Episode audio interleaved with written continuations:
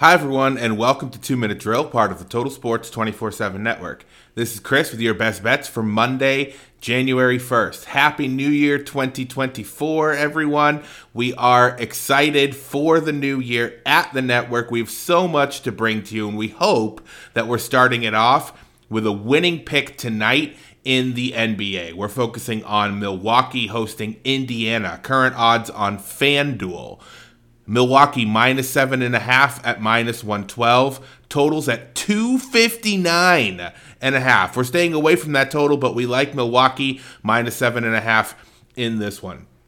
Indiana has struggled since the NBA Cup, where they made it to the finals and lost to LA. They're on a modest three game winning streak now, but when you look under the hood on that a little bit, wins against Houston and Chicago are really nothing to write home about. And they got the Knicks without RJ Barrett and Immanuel Quickley, who they just traded to the Raptors, and they didn't have OG Anunoby yet in that trade, so they got a shorthanded Knicks team to comprise that three game winning streak.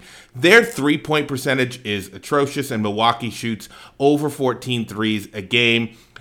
Giannis went for over 60 points in their most recent matchup. This is the fourth time they played. They're very familiar with each other. We think Milwaukee's going to want to even up the season series at two apiece, and we think they do so convincingly tonight. Follow us on X at Total Sports underscore 247 for a ton of sports content this week as we launch so many new initiatives and programs at the network for the new year. This has been Two Minute Drill, part of the Total Sports 24 7 network. Thanks for listening, and we'll be back tomorrow.